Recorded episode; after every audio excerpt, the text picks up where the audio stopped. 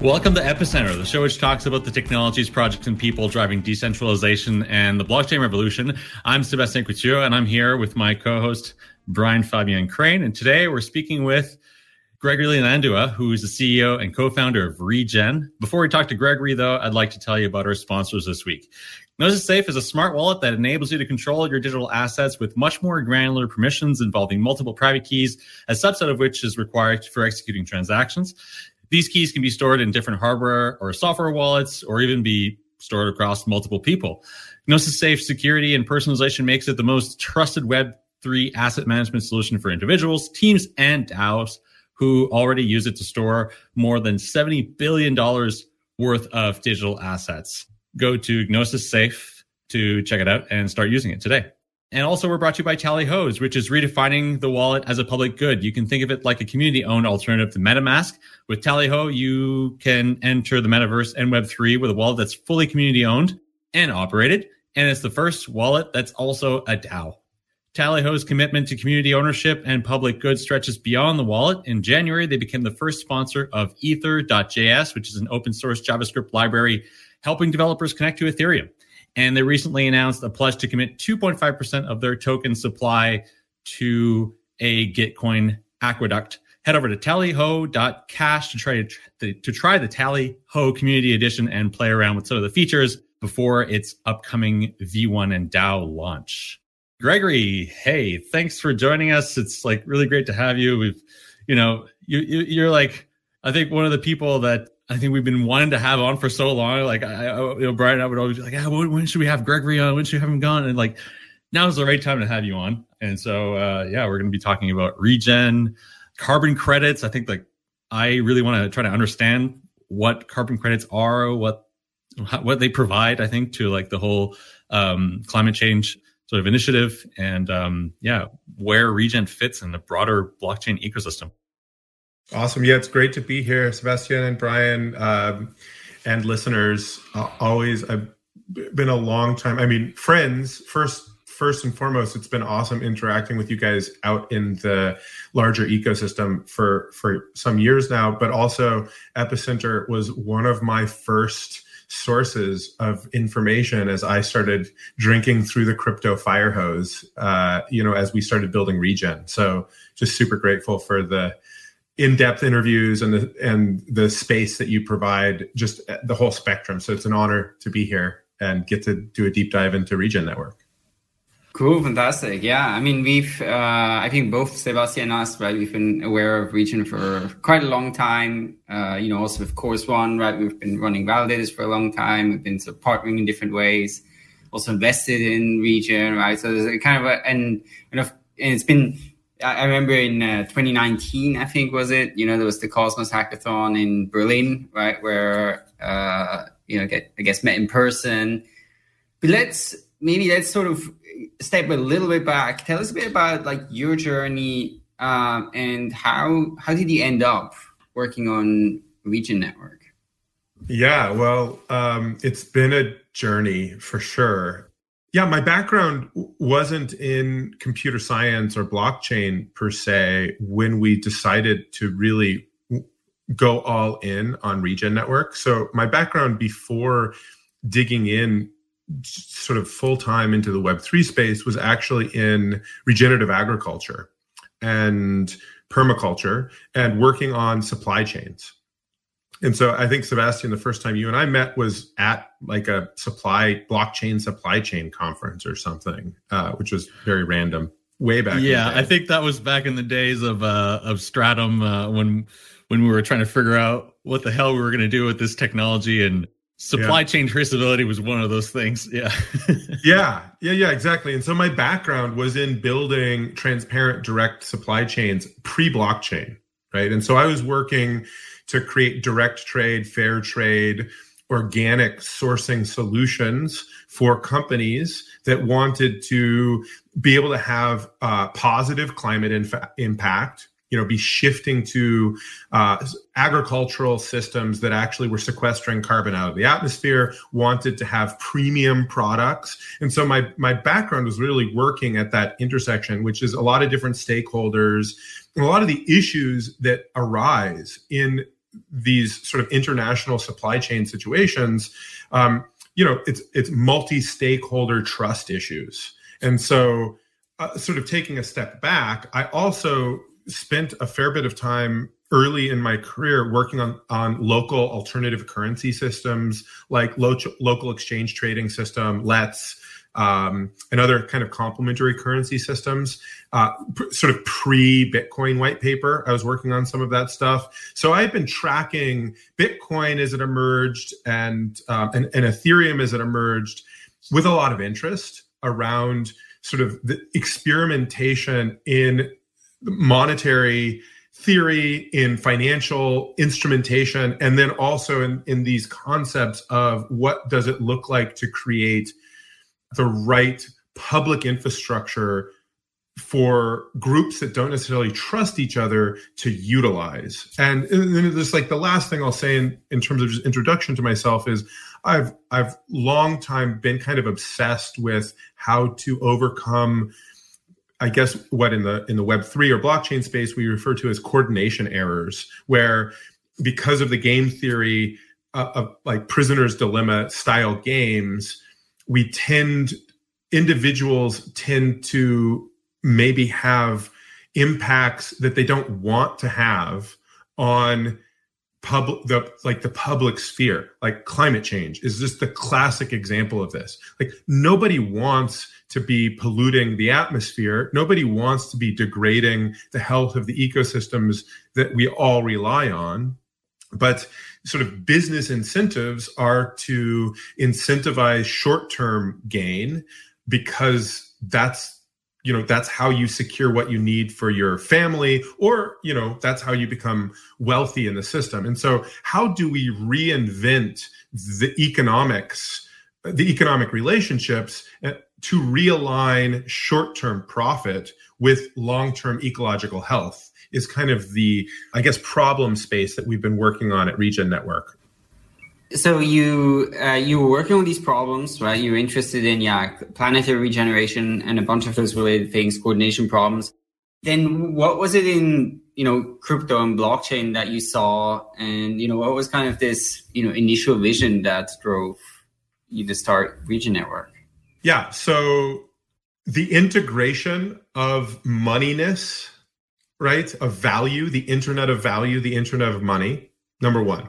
Number two the idea of public infrastructure, and, and in our case for public goods, right? So just I'm, I, I was started to be very fascinated with the narrative of public infrastructure that started to emerge really around Ethereum. That was sort of like a, a, an Ethereum idea.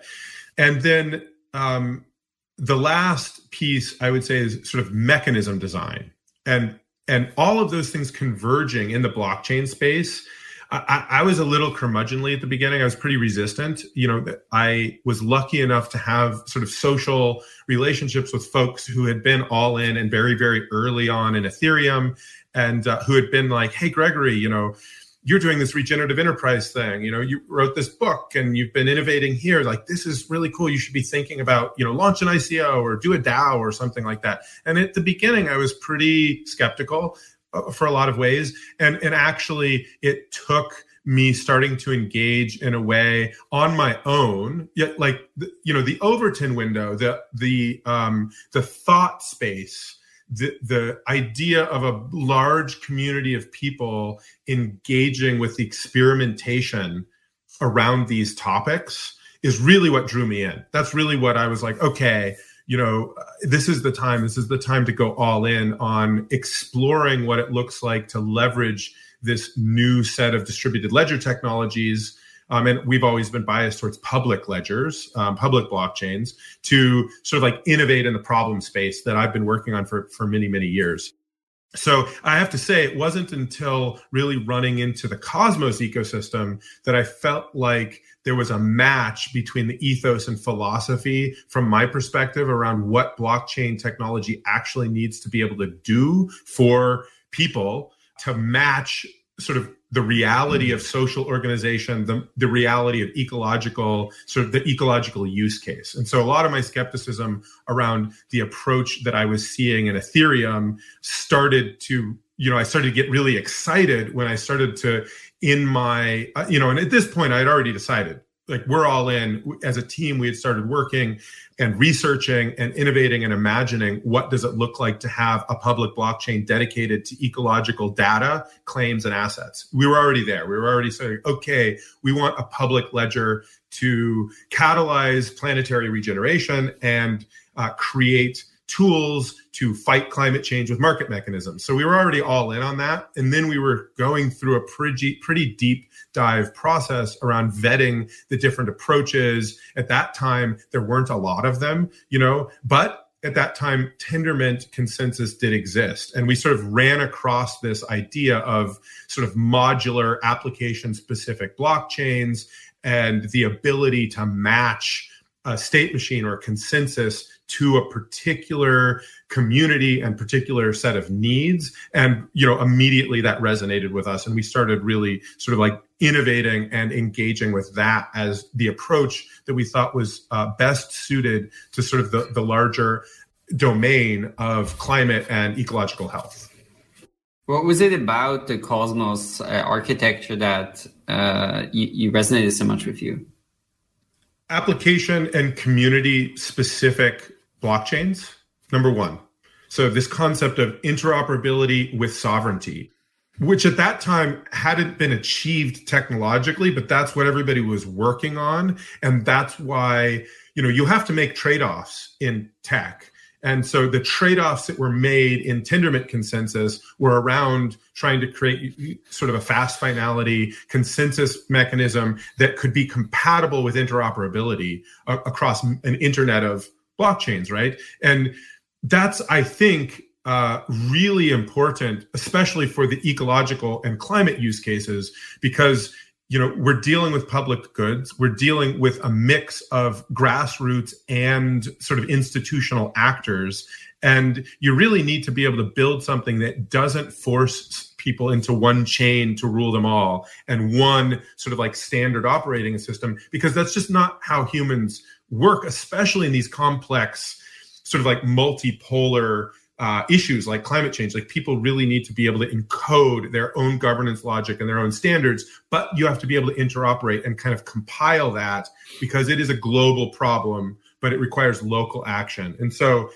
you know, trying to force everybody to use the same technological solution and have the same security assumptions and same governance assumptions when you're working across sort of like stakeholders, scientists, land stewards, governmental agencies, corporations to sort of try to generate you know that's not what you want to be arguing about. You know that's not what you want to be fighting for. You want to give people the a set of tools that can be assembled that you can sort of cr- create a, a larger sort of outcome climate action for instance, without forcing people to all adopt a single blockchain that, you know, in the in the Ethereum back in the day, in the Ethereum case that also is being used for crypto kitties.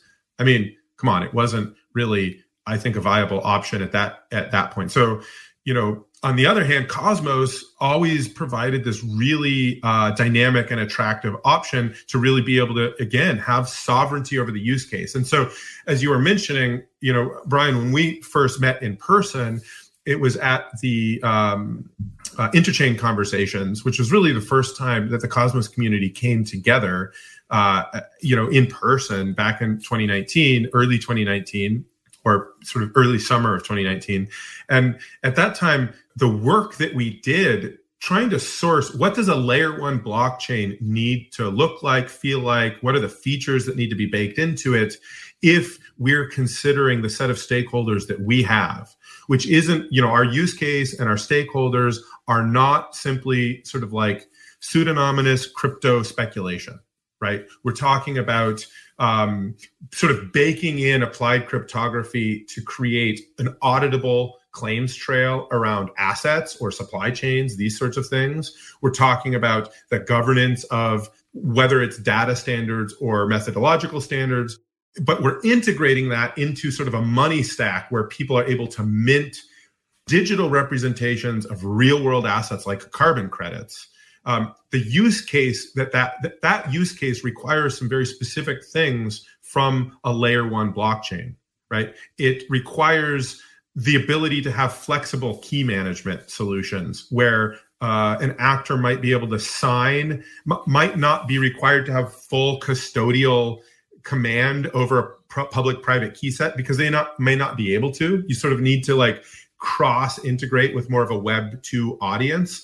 But you need cryptographic security, for instance, around certifying or creating an attestation around lab results or scientific samples. So you need to be able to like grant sort of attestation permission that is really robust but people don't necessarily need to be managing the full capability of a public private key set in the classical like your money your keys sense right but you do need to guarantee that attestation in a similar sort of way so starting the modularity the ability for us to modify the layer 1 blockchain to meet the specific use cases of sort of ecological accounting was really attractive to us especially because folks may or may not know but we're you know we're pretty deep we have quite a, a deep bench in terms of engineering capability at r&d inc uh, regen network development incorporated the company i'm ceo of that develops uh, Regen Ledger, the public blockchain securing Regen network, but also we're the tech lead and maintainer now of the Cosmos SDK.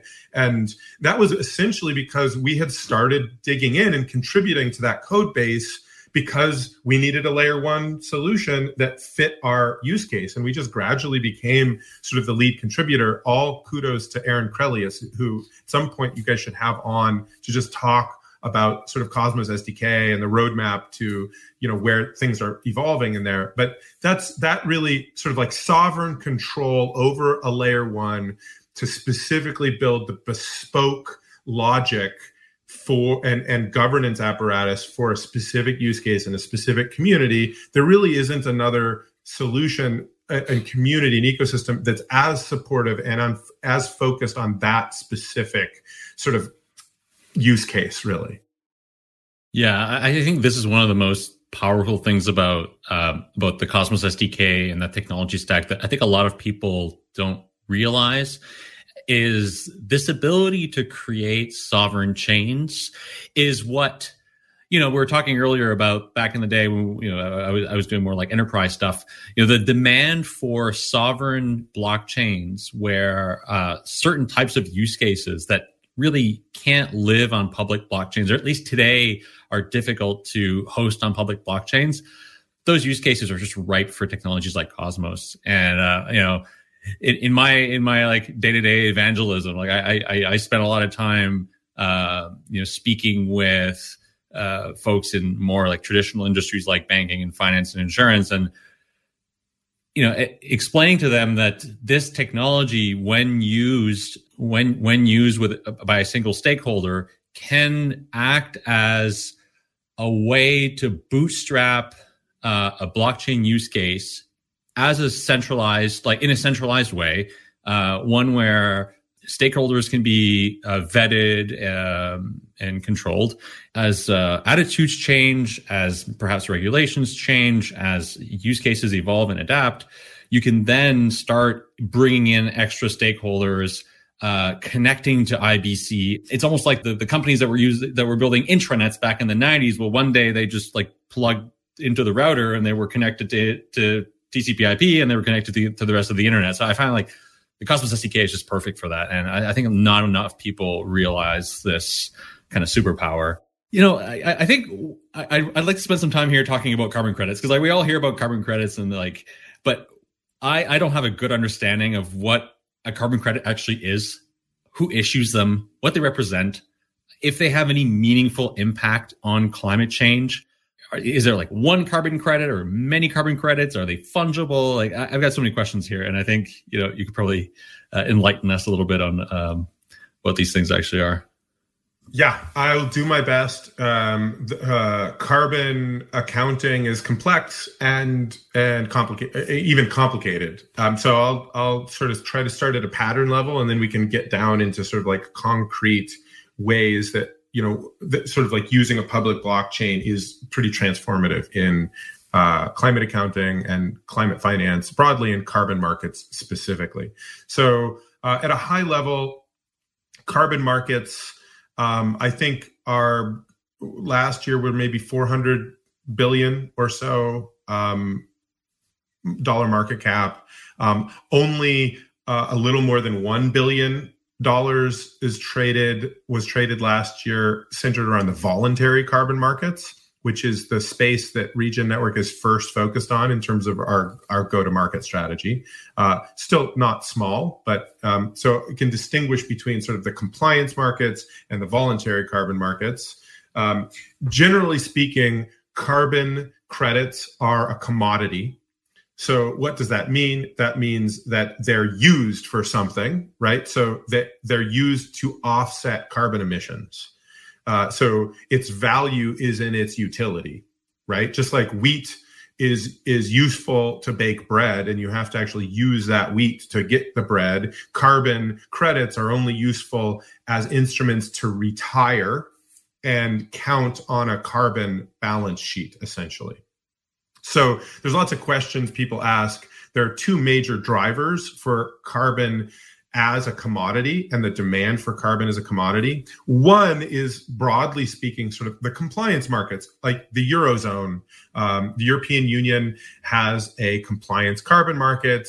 Uh, earlier this year, uh, carbon was trading at over $100 per ton, just a little under 100 euros per ton, am high. And that's the current price of emitting carbon in Europe, right? And so, what is like so just talking about compliance carbon markets, what does that mean? That means that the sort of the European Union set a boundary of carbon emissions that were acceptable in the economy. And that boundary is going to be ratcheting down over the years according to adherence with sort of international treaties and uh, science based climate accounting to try to bring that sort of like the, the biggest economy in the world, which is the eurozone, down into sort of a carbon neutrality, right? Um, so uh, carbon credits are what you use if you go above your carbon allotment, essentially, um, and you, you use that to balance. And that carbon allotment is shrinking, you know, at a per annum basis essentially and that's called a cap and trade market where you put a cap and then you can trade you can buy other people's allotments or you can buy offsets, right? And, and the carbon, this allotment is like the government saying for like each company, or, or like how does that work? They're sectoral, um, and and I'm not an expert. Just a disclaimer: I'm not an expert in the in the eurozone compliance carbon markets. I mean, I'm generally educated, but I'm not a, a deep expert. But my understanding is, yeah, there's sort of like per country allotments and per sort of industrial sector allot- allotments. And then companies are basically trading to access those allotments, essentially. Right. So there's a market mechanism to put a value or a price tag on carbon. Okay, stepping back, what's the voluntary carbon market? Um, which is like North in North America, there are like the Northeast of the United States has a cap and trade system. California has a cap and trade system. But as an economic block, uh, North America or like NAFTA or whatever the economic zone, Canada, United States, there isn't a fully fledged compliance carbon market. There's vol- a lot of voluntary carbon mechanisms. And people might say, oh, well, why is that even valuable? Is this just greenwashing? It, does it even matter?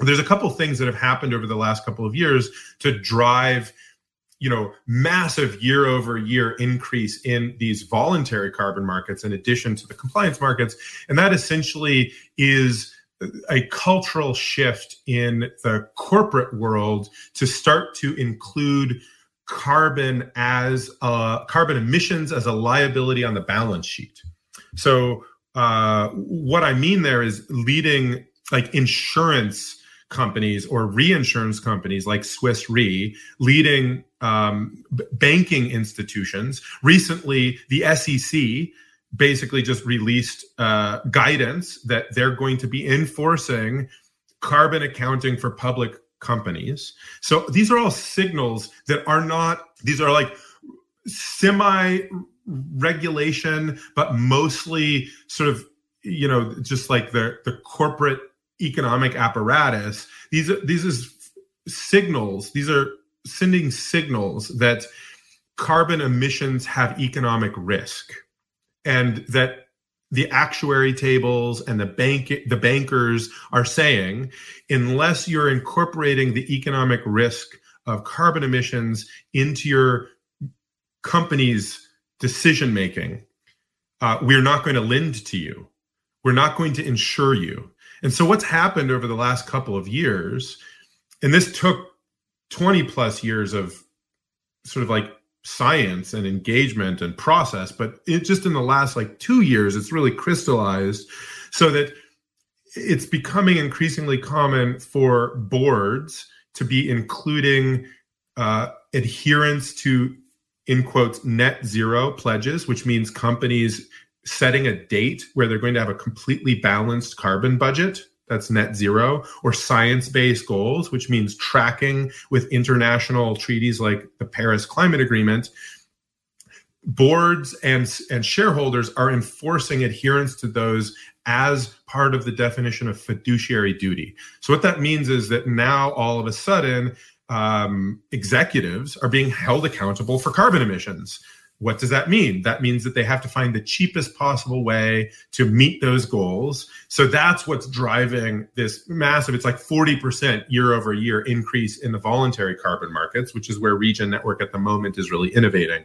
So it's huge demand spike. There's a, there's a shortage of supply. Um, so carbon credits are a, a commodity that allows you to balance a carbon budget. Now, there's you know there's a lot of complexity here. You know there's different types of carbon credits. There's carbon credits that represent avoided emissions like renewable energy or um, or forest conservation like not chopping things down. So actions that would have resulted emissions that can prove you can prove that they didn't happen specifically because you you purchased that you know credit and funded that action not being taken and then there's carbon credits that are carbon removals, where you're actually measuring carbon sequestration into soil or from a direct air capture system or something, where you're removing atmospheric carbon and storing it somehow for some period of time. So there's obviously the, the big challenge with carbon credits is monitoring, verifying, and quantifying an invisible gas and the actions of that invisible gas both emissions and and reductions. And so there's a lot of science that goes into that. There's models there's data collection.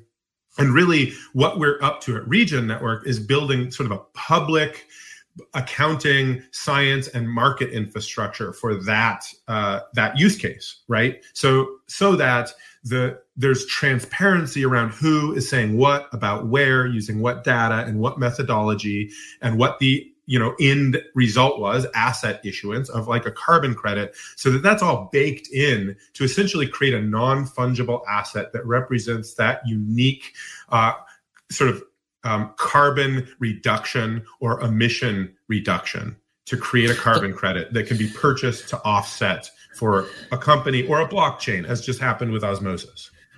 So, so this is one of the things about carbon credits. I, I, I think I, I don't really understand, or it seems I don't know. It seems a bit weird. It's like how how does one measure the actual impact of actions taken to offset carbon, and um, are these things meant to be fungible? And if they are, like, how, how do you even get to compare, say, I don't know, planting a thousand trees or, you know, whatever, like whatever other action one could take to reduce carbon, like uh, planting, I don't know, or like having a green pastures with cows on it, like regenerating the land or something like that, which I know is something you're, you're working on. Like, oh, yeah. Great, how, how does that work? Great question. Great question. So, at a top level, I would argue that no, uh, carbon, not all carbon is created equally. And there's sort of a non fungible essence. Oh, there's there's like fungibility and non fungibility. So, on one hand, you know, as far as global impact is concerned, pulling uh, a metric ton, and you know, usually carbon markets operate at the ton level, right? So the ton is the standard unit. So pulling out a, one metric ton of carbon out of the atmosphere has the same effect whether it's soil or a forest or you know reduced emissions or direct air capture. It has the same effect to the global uh, climate quandary so it produces the same public good the, the same non-excludable public good which is sort of like a climate stabilization action or it's a unit of climate stabilization.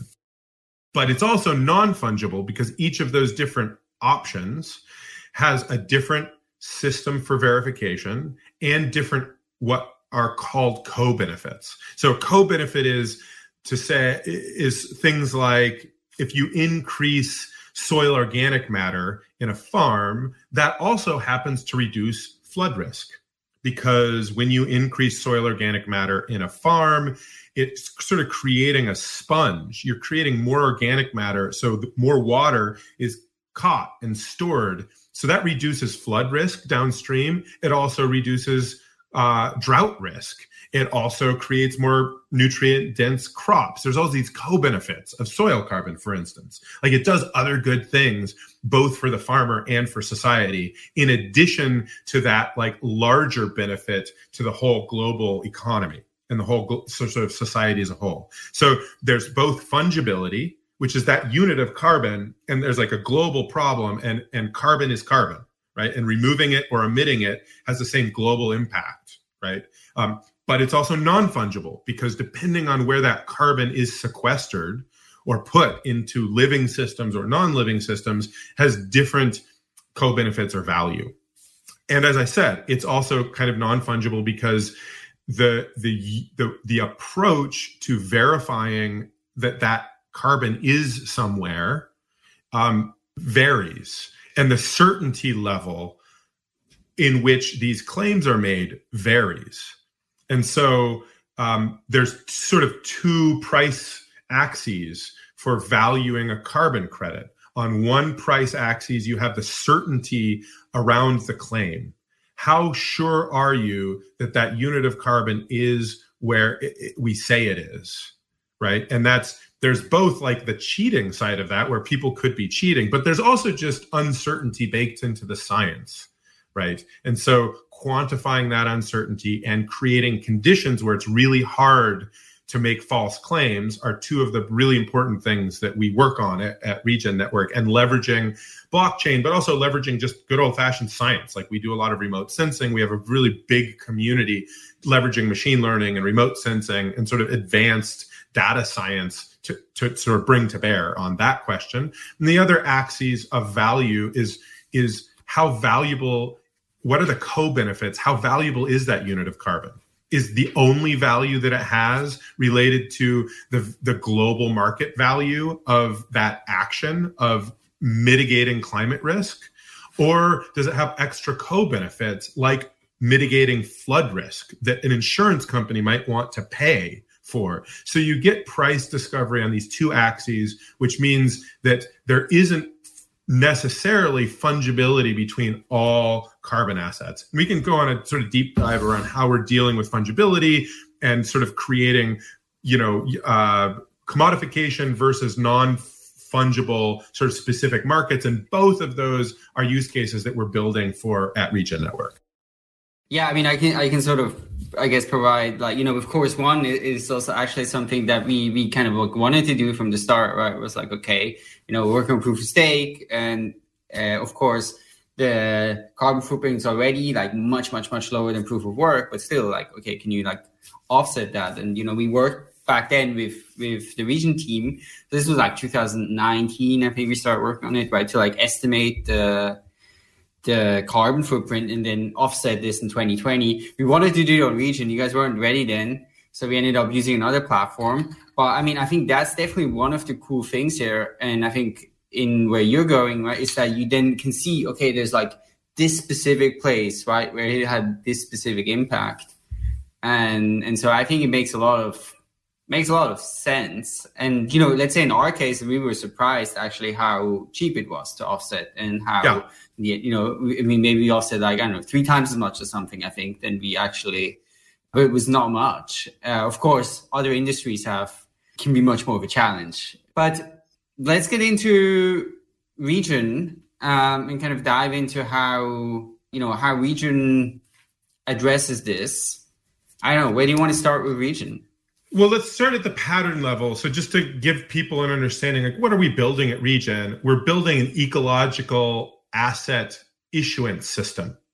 It, we're, we're building an origination system so that people can come and issue carbon credits, biodiversity credits, and other forms of assets that are not necessarily the classical, just like, you know, we've been talking about carbon credits where you you're sort of like setting a carbon goal or baseline, and then you have emissions, and then you have offsets, and you're balancing those uh, in order to sort of like balance a, a carbon budget, right? And that's one use case for ecological assets. But there's sort of an emerging explosion of ecological assets and natural capital assets that are similar, where you're saying there is this intrinsic value that is essential to our economy that is, you know, conservation or regeneration of living systems. And it balances our climate, it creates healthy food, it creates, it mitigates flood risk, it preserves biodiversity that we need for you know pharmaceuticals that we need for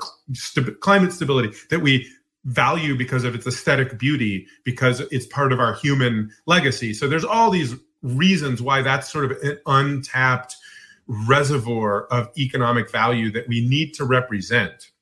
You know sort of like we need pulling out of the carbon tunnel vision you know there's sort of a, a, a demand at this stage of human evolution that we can appropriately value an old growth tree not just as the board feet of lumber but also for its intrinsic value because we've noticed that as a society, when we don't incorporate those economic values, this is sort of harkening back to the beginning introduction that I gave around my motivations here. You know, that when we don't appropriately value um, these common goods, these public goods in our economic transactions, we tend to deeply regret for many reasons actions that we take because they make short term economic logic. So there's this overarching piece, which is sort of bringing natural and living capital in, in and representing it economically and creating an apparatus that's transparent, um, as inexpensive as possible, as high integrity as possible for generating these claims and minting assets that represent this living and natural capital. And you know, the the carbon markets and specifically voluntary carbon markets are really the go-to-market strategy where we're having the most success. So we pr- produced and minted carbon credits based on regenerative grazing, for instance, as you were mentioning, Sebastien, back at the beginning of 2020. All of those credits were purchased by Microsoft before they even hit the blockchain, basically. Um, there's a lot of demand for high quality ecological credits, especially carbon credits.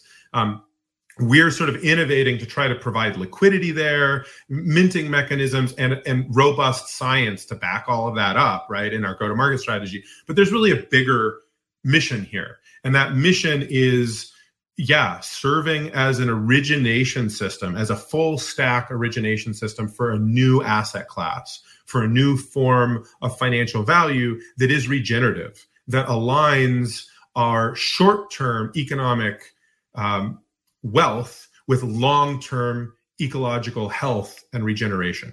So that's kind of like the pattern level. And then the, the, details of how we're building that asset origination system. We've talked about the Cosmos SDK. So there's a public blockchain that is uh, focused on the data attestations and claims and, and asset minting and tracking all of that in the state machine, making it possible for people to govern different standards and fully integrating that into an order book DEX that then fully integrates into AMM systems. So you have this like stack of the asset origination into the market system that's being built that is essentially regen network.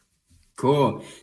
Yeah, I mean, I think it makes so much sense, right? I mean, I think if you think also of the voluntary carbon market, I think if, if you know, if, if I had like an easy way of being like, hey, what's my carbon footprint? First of all, answering that question, right? This, uh, but then if you if you could like just see that more easily and then be like, oh, let me offset that. I mean, I think a lot of people would do that.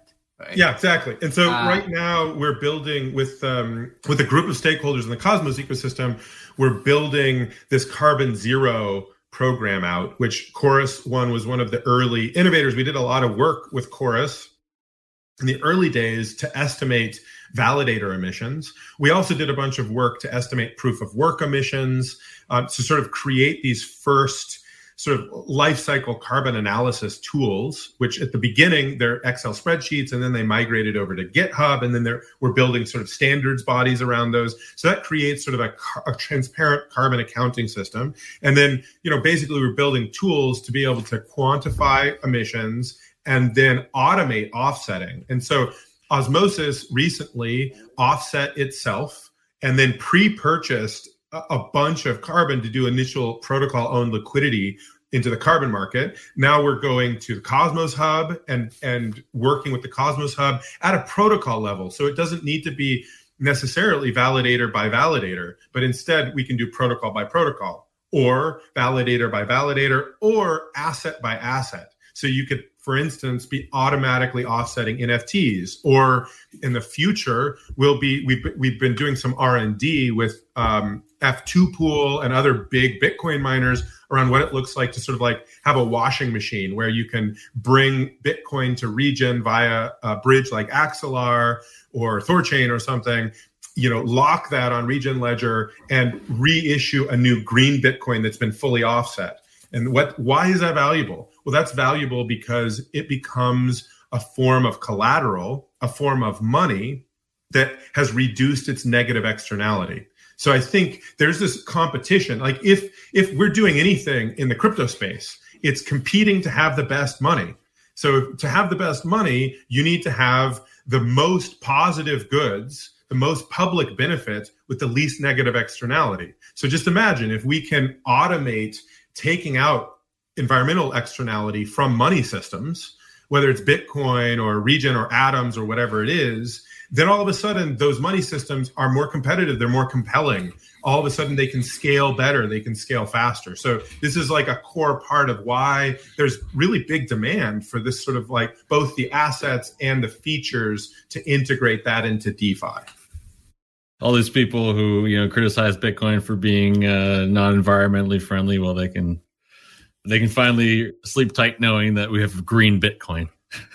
if we want it, right? So that's something that we can that we're like tracking rapidly towards being able to provide as a service, right? But that's just one example of sort of like using an offsetting module where you can estimate carbon emissions, generate sort of like one side of the ledger and then in you know issue credits and and sort of like bundle those around an asset wrap an asset in those eco credits. You can do that with um, you could do that around a whole blockchain. You could do that again around an nft you can also do that around sort of like off chain entities like corporations. So it's sort of like baking in this sort of like e- e- ecological accounting into the economy in a way that's really deeply compatible with institutional sort of like trajectories around ESG and climate accounting. But also, what I get very excited about is I think it positions the DeFi space and crypto space and you know our Cosmos ecosystem as a place where we can, with agility and innovation, we can sort of like outpace the existing financial system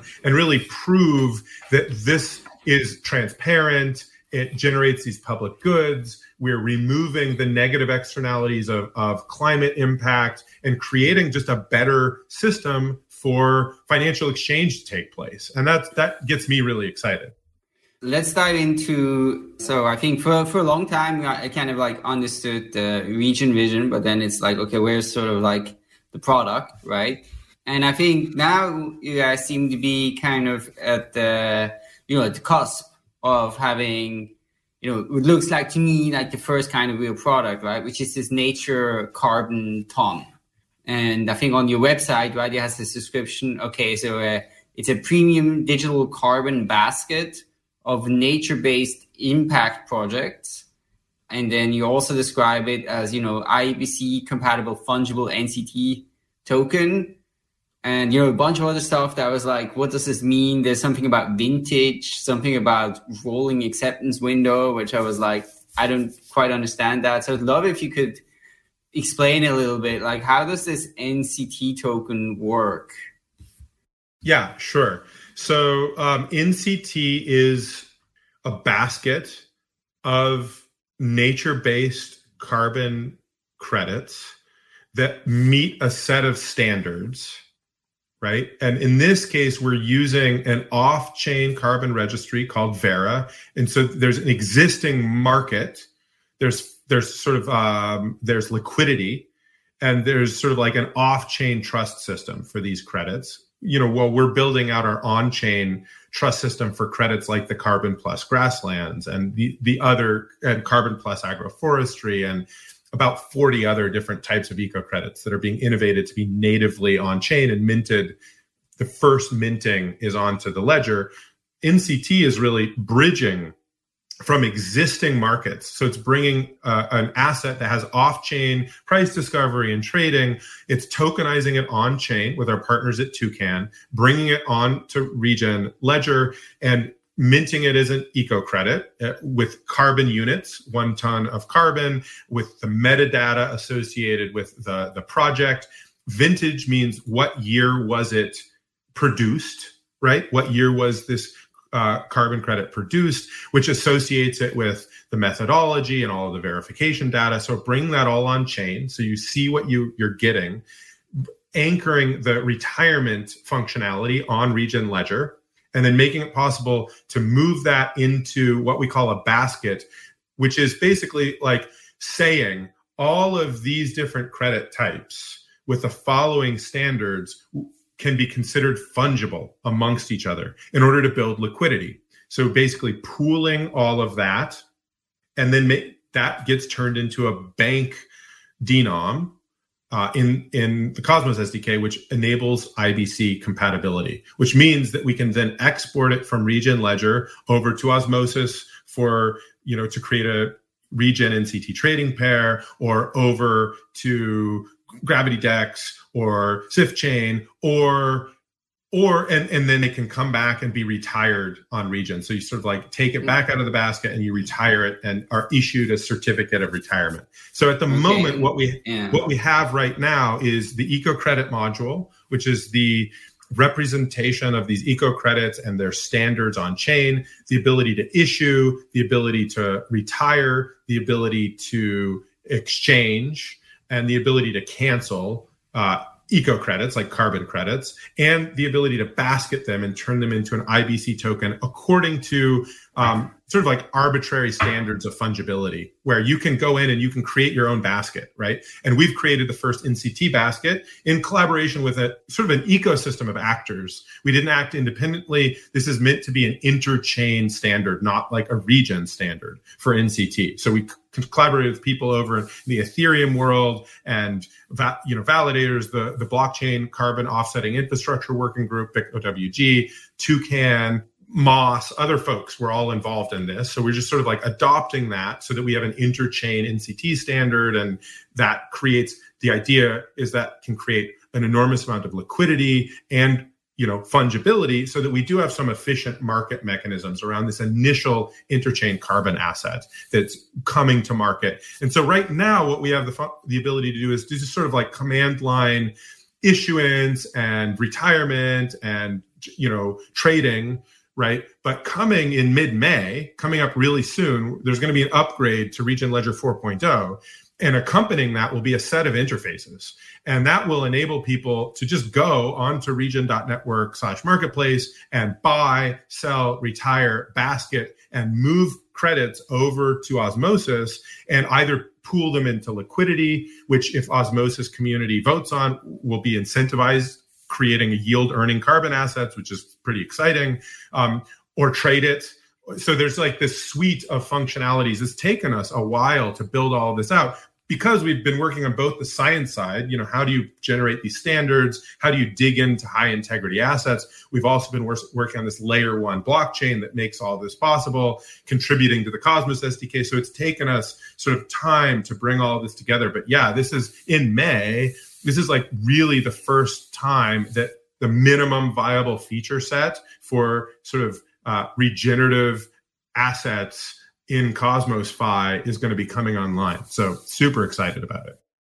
Yeah, I mean that's the thing. Like you now, you kind of on the website, you see this Nature Carbon Ton. It was like, but like, where do I buy it? How do I like interact with that? So like that, I think that would be really cool and great to have. Yeah. So right um, now, what we're doing in terms of uh, selling NCT is like we did a governance process with the osmosis community for the osmosis community to basically pre-buy a big chunk of NCT. We're going to do the same thing with um, Cosmos Hub if validators are interested. So we're sort of like building community liquidity around it to start with and then there'll be sort of this public launch where people where anybody can go and there's not going to be like a you know this isn't about creating um, like there's no private sale where you get it cheaper now than later because we're sourcing something with an off-chain price right? So people are purchasing it um, in order to do liquidity or in order to use it for offsetting. But just to emphasize this is a this is a commodity. This is like a real world commodity. So this isn't like a hey get in on a private sale and the price goes up. This is a we're creating market efficiency and the price on osmosis if we start pulling in liquidity will relate to the price of this asset, which will also exist, also exists on Polygon and also exists off chain. So that we're trying to create this big market efficiency around this initial interchain carbon asset. I'm curious, like maybe you could talk a little bit about like that. How do you see this this market here? Like, do you think, for example, is this something that's going to like increase in price over time because it maybe gets more expensive to offset carbon? Is it is this? Do you think this could become like a major? Do, you think there could be a sort of like that NCT itself could become something that's you know pooling like a huge amount of different carbon credits, or that or like how do you see that kind of evolve?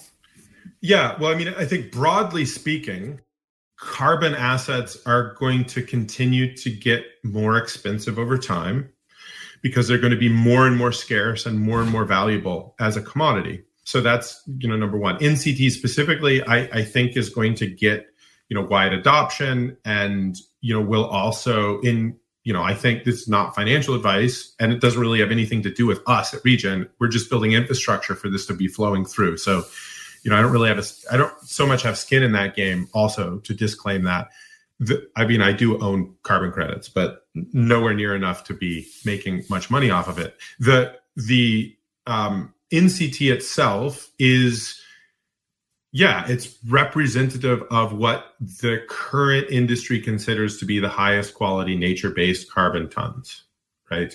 And I think, you know, D- disclaimer we're also building a registry system and an asset origination system. And there needs to be a community discussion around Regen native credits and whether they're going to be bundled into the nct basket or if they're going to have their own basket. So you'll see a regen carbon ton basket. And that's a conversation for the community to have which is complicated and exciting. And i'm not sure the right answer to that question honestly. But the, you know, again, zooming back out, the larger thesis here, and this has played out over this recent, you know, little tax dip or whatever we've been in a couple like to this week, you know, carbon assets didn't take a hit, even the on-chain ones, right? Because they're coupled with a bigger economic trend. And so there's a really interesting case for the inclusion of carbon assets in as collateral, as a part of investment portfolios. There's increasing number of, you know, traditional finance folks who are going long on carbon, including it into hedge fund strategies. This is a way to bring and have exposure into DeFi, portfolio creation, collateralization. You know, there's a bunch of stable coins who are starting to consider or who are actively acquiring carbon assets, on-chain carbon assets to act as collateral for stablecoin issuance why? Because as an asset class, carbon is going to continue through external trends because either we incorporate carbon into our global economy or our global economy will fail. Like that's the facts of the matter, right? So there's going to be more and more scarcity and more and more demand for carbon sequestration and reduction through these credits and the inclusion of it as a commodity and sending price signals and pricing carbon. So the price of carbon, I think I, I, don't think I'm saying anything that's sort of like unorthodox here. is broadly considered across the board, economists and, and finance experts are all assuming that the price of carbon is going to go continue to go up basically over the next 30 years. So there's this really interesting inclusion of off-chain trends into on-chain uh, financial assets that I think is I think is pretty exciting when you start to think about assembling DeFi portfolios, etc. And again, our role at Regen Network is really just to be the tokenization and asset sort of origination infrastructure. So if you think of like Terra's role in the giant emerging burgeoning crypto space and specifically Cosmos, it's to originate UST, right? That's really what Terra's doing. And the ecosystem they build around that is users of UST and smart contracts that integrate UST and all the things. But Terra's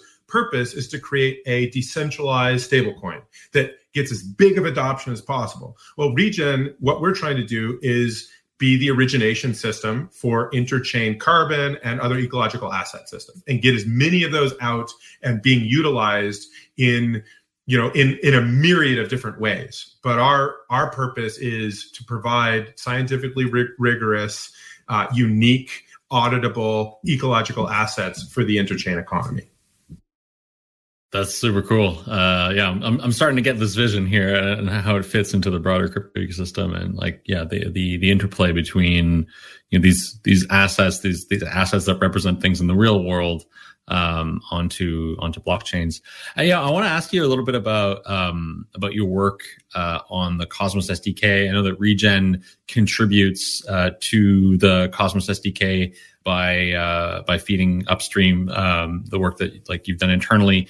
But you know, there, there's these two modules that you've built. You've built this eco credits module and the and the data module. You know, what are these modules for? And uh, I think more broadly, can these modules be generalized? Because I was like really, I was just looking at the documentation earlier, and it seems like these modules could serve a more general purpose, and then you know perhaps like that makes it that makes them easier to be um, it makes it easier for uh, the data uh, produced by these modules to to transit over IBC. What's the use case for these modules, and like what's the plan to to maybe generalize them? Yeah, definitely. So the eco credit module is the module uh, responsible for minting ecological assets, right? And so it it, it is sort of a, a batch based, somewhere between a fractional NFT, right, where you you're issuing a unique sort of uh, you know batch of credits and you know and sort of like batch based fungibility so so batches aren't fungible between each other but they're fungible within each other. And and there's a set of it's like a token standard for ecological credit so it has you know the, the units it has you know methodology and class information and issuance information and geolocation all of the important attributes what that you would need for uh, issuing an eco credit. Is this broadly useful? Yes. If you would like to transact between the base eco credits instead of turning them into fungible credits through the basketing them, other blockchains could adopt the eco credit module in order to create their own markets or their own issuance systems and interoperate with Regen, right? Could it also serve as a with just like minor tweaking for other tokenization purposes for the Cosmos ecosystem?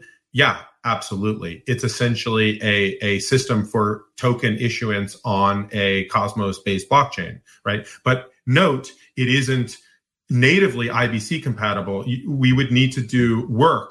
It's totally doable, but we need to invest work in in making those eco credits natively IBC sort of um, compliant, um, which there's a couple of different technical solutions for that. But at the moment, the easiest technical solution is the basket module, which actually just like turns them from non-fungible eco credits that have the func, you know, sort of functionality suite on Regen Ledger into IBC tokens that can then just move, right? They can just move, they get minted, they can move anywhere. They need to come back home to have the full functionality for retirement and other uses.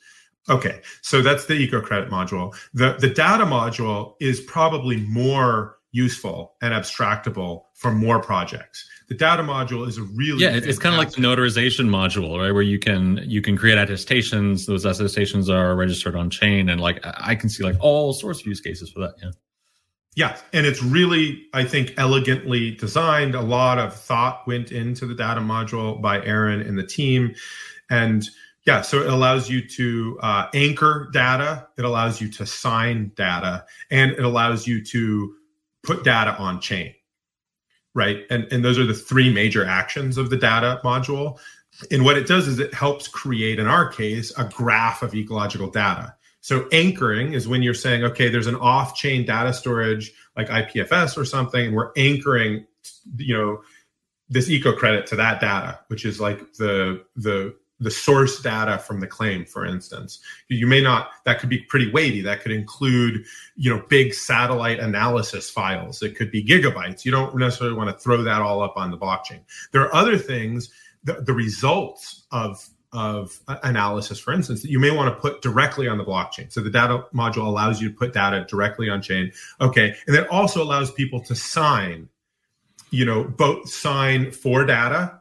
Um, so you can create auditing functions. So you can have sort of like known auditing in entities. Exactly. They're like notarizing you know, like, hey, we checked this out. The data that's there checks out. So we're putting our reputation on. So that's going to start. Yeah, here you're really creating like traceability, traceability, uh, audit trails. Uh, you have the ability to um, have uh, third parties come and sign that data, creating attestations and so on. Like, I mean, this is like the age old use case of using blockchains for uh, like kind of like uh, supply chain traceability or data supply chain uh, traceability, right? Exactly. And, and in our case, this is all about replicability of scientific claims about ecological state, right? But that can be abstracted, as you're saying, to you like you could notarize anything. You could this could be useful for you know NFTs because you're sort of like anchoring data that's associated with it. It could be useful for you know um, verifiable credentialing, all sorts of things. And, and it's like as an abstract module, I think it's highly repurposable and really useful. There's there's a sort of this is data module 1.0 we have sort of plans to continue to evolve it um, it's also following you know web web 3 c3 uh, semantic web data standards so it, it's enabling a really rich semantic approach to data which i think is uh, we I mean we're biased, but we think this is probably both the simplest and the the most elegant solution to on and off chain data storage and graphs that we've seen. And we you know spent a long time thinking and innovating and whatnot. And you know it's quite simple but it's also super powerful you you talked a little bit about you know Regen 4.0 right and then but i would love if you could go into a little bit more detail on you know like what what lies ahead like what are you think the you know the biggest challenges ahead the biggest milestones and you know kind of improvement that you know are, are coming yeah so Regen 4.0 is going to be big. So it, it includes the marketplace functionality. It includes, you know, obviously we have the eco, eco, eco, credit module, we have the basket module. Those are both live and being used, but via CLI at the moment. There'll be interfaces for marketplace, eco credits, basket. The data module will be going live. So that enables us to start to build uh, to start to serve our existing community of essentially eco oracles or people who are making attestations about ecological state. We call these folks verifiers by, and large, methodology developers. So these are really big you know like this is like the minimum viable expression exciting you know there's interfaces for all of this. And a lot of the work that's been happening off chain or on test nets is about to go live to the main net so it's it's like a big coming out party. Regen Ledger 5.0 is still, you know, flexible scope. We don't like to commit to things beyond what we, you know, Regen Ledger 4.0 is basically done and in testing right now. So it's like we're tracking towards our, our launch. And so we're solid about those features. We know what those are. Regen Ledger 5.0, both there's community process around what people, what features are being requested. So that's important to understand. Then there's our own sort of like commitments that we've made in the white paper that we're trying to ship. Um, Regen Ledger 5.0 you know, if we were to think sort of like or let's say the next next major version upgrade of Regen Ledger, Regen Ledger, and like the features that Regen Network is wanting to bring. You know, I think um, there's going to be a bunch of governance upgrade work where we're bringing um, asset governance, curation, and standards on chain so that we're essentially creating DAOs around every eco credit class. So Carbon Plus Grasslands is going to have its own governance body and issuance rules that are on chain and transparent and nested into the larger Regen Ledger governance system. Um, etc. So there's going to be there's 40 currently there's 40 different projects developing eco credits that represents more than 13 million hectares of land that's going to be in active regeneration and issuing eco credits. It's super exciting. There's also you know uh, work being done with the marine reserve of the um, in costa rica the cocos island marine reserve which is a national marine reserve.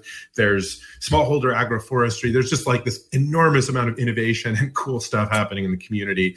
So data module is going to enable a lot of that. And then and then the upgrades to the gov module you know auth z there's this triumvirate of gov auth and groups modules that regen uh, network development engineering team has been working on for the whole Cosmos ecosystem, but also is going to be br- being brought to bear for sort of asset issuance governance right on Regen Ledger and the integration of that into the market stack. So that's coming online. Um, a lot of that's going to be available on Regen Ledger 4. Some of it's coming just afterwards because uh, of the lag between uh, the 046 upgrade to the Cosmos SDK um, and our own upgrade process, which we don't want to hold up. So there's some exciting things happening in governance, and that governance stuff is also going to be available for the full Cosmos ecosystem. So stay tuned for an explosion in gov usability. Gov- governance usability in the Cosmos ecosystem. It's long needed. It's it's uh, it's really important, and and we have our specific use case for that. Um, I was recently just doing a whole sort of Twitter spaces about that. Actually, folks want to listen, you know, jamming with some of the validators and whatnot about these features that are coming online and how they're going to both be useful for our use case, but also in the broader Cosmos ecosystem. So that's a key. And then another really exciting thing that's coming online is Regen uh, is innovating a Cosmos SDK order book DEX. So um, there's a number of different reasons we we would like to not just have AMM style um, exchange. Uh, a lot of that has to do with you know we're trying to create this sort of seamless ecological asset origination system. So we want people to be able to mint those assets and then and then you know put a sell order in you know at, and, and fix a sell order price without having to match liquidity or just sell it and bring the price down right? Which, you know, that doesn't really make a lot of sense. So one of the great things about the Cosmos SDK and sort of a Cosmos approach is we have quite muscular compute. Regen Ledger is quite a muscular state machine. So we can actually do pretty complex order book and have a complex matching engine, which enables people to sort of like create you know sell orders and buy orders and have a matching engine that then can integrate and this is where things are going to start to get fun integrate through cosmwasm with osmosis and other dexes so we both can access amm liquidity but also people can just list buy and sell orders to get access to these ecological commodities. So that's one of the next big upgrades that's being worked on now and is going to come in the coming months. What's the timeline on this uh, order book DEX? The Eco DEX, yeah. Um, yeah. Well, it's a good question. Um, we had been focused on that for Regen Ledger 5.0. I think you know th- th- we want to prioritize some of the governance work first. So either it's going to come out with Regen Ledger 5.0, depending on sort of you know engineering uh, pieces like how well does it, how quickly do we march through things and resource things.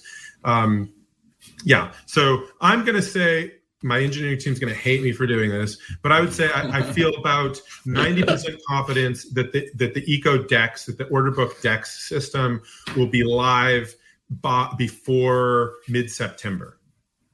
Right. So, all right, uh, you heard it here. All right. Yeah, you heard 90% it. confidence. That, that's it for this.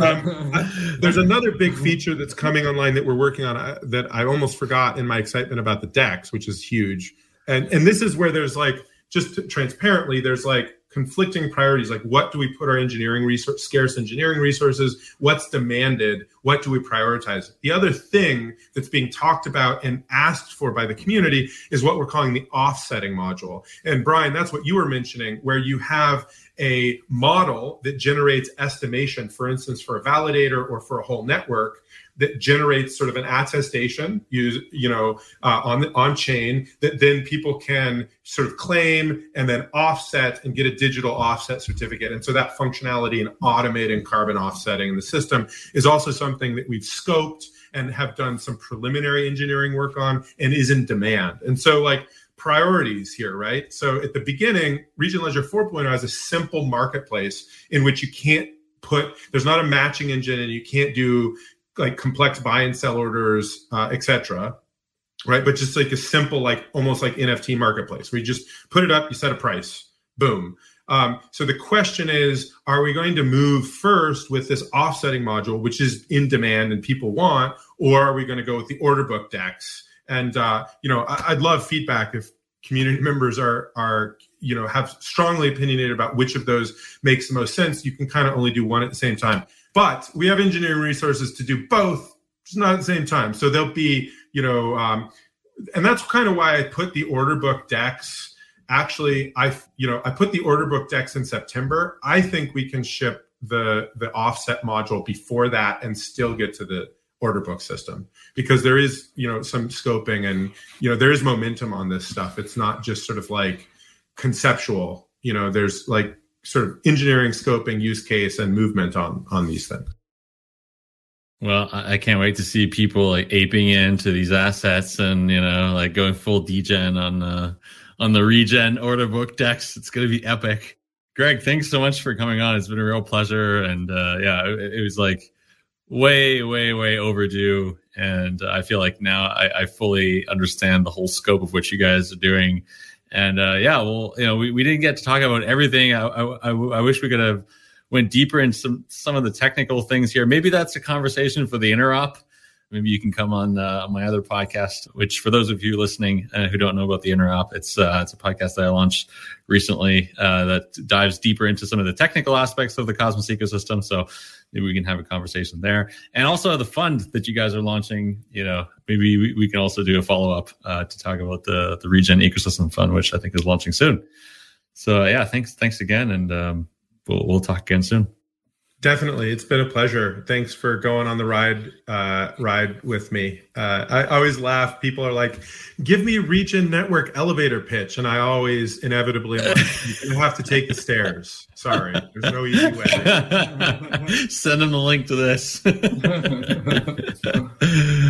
right, man. Yeah, Thanks no, again. absolutely. It was such a pleasure to have you on. I'm super excited. I think there's like you know so much finally like you know coming about. So I think the next next year is going to be very cool for Regen Network, and I'm, I'm sure at some point we should have it back on and can like dive into some of the um, you know actual developments happening. Wow, Sebastien. Wow. yeah, I got an uh, old vintage. I forgot, I forgot to take off the sweater, but yeah. okay, now now I have to show my Regen Network tattoo on my back, right?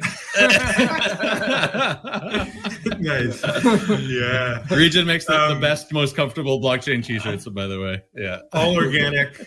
Yeah, lo- those are those are some nice. Uh, we didn't skimp on the on the t-shirts. Um, yeah, yeah, it's. I'd, I'd I'd love to follow up on the conversation. I would also uh, recommend may, on Interop, maybe also on Epicenter, get Aaron on to talk uh, Cosmos SDK. Uh, super yeah, yeah. underappreciated, underrated core part of like what is making Cosmos what it is today. And um, you know, he uh, I, I know he'd hop on if you invited him, and um, Totally. You know, he, he's really um, been pulling the cool. doing the heavy lifting on making sure that the Cosmos SDK serves the whole community and you know and the needs of, of Regen Network. So yeah, that could be interesting. Cool. Totally. Yeah. All right. All Thanks right. so much, Gregory. Thanks, you guys. Thank you for joining us on this week's episode. We release new episodes every week. You can find and subscribe to the show on iTunes, Spotify, YouTube, SoundCloud, or wherever you listen to podcasts.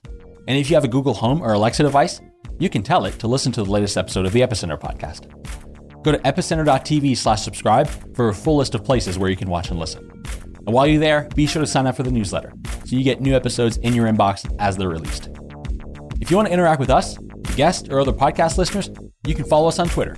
And please leave us a review on iTunes. It helps people find the show, and we're always happy to read them. So thanks so much, and we look forward to being back next week.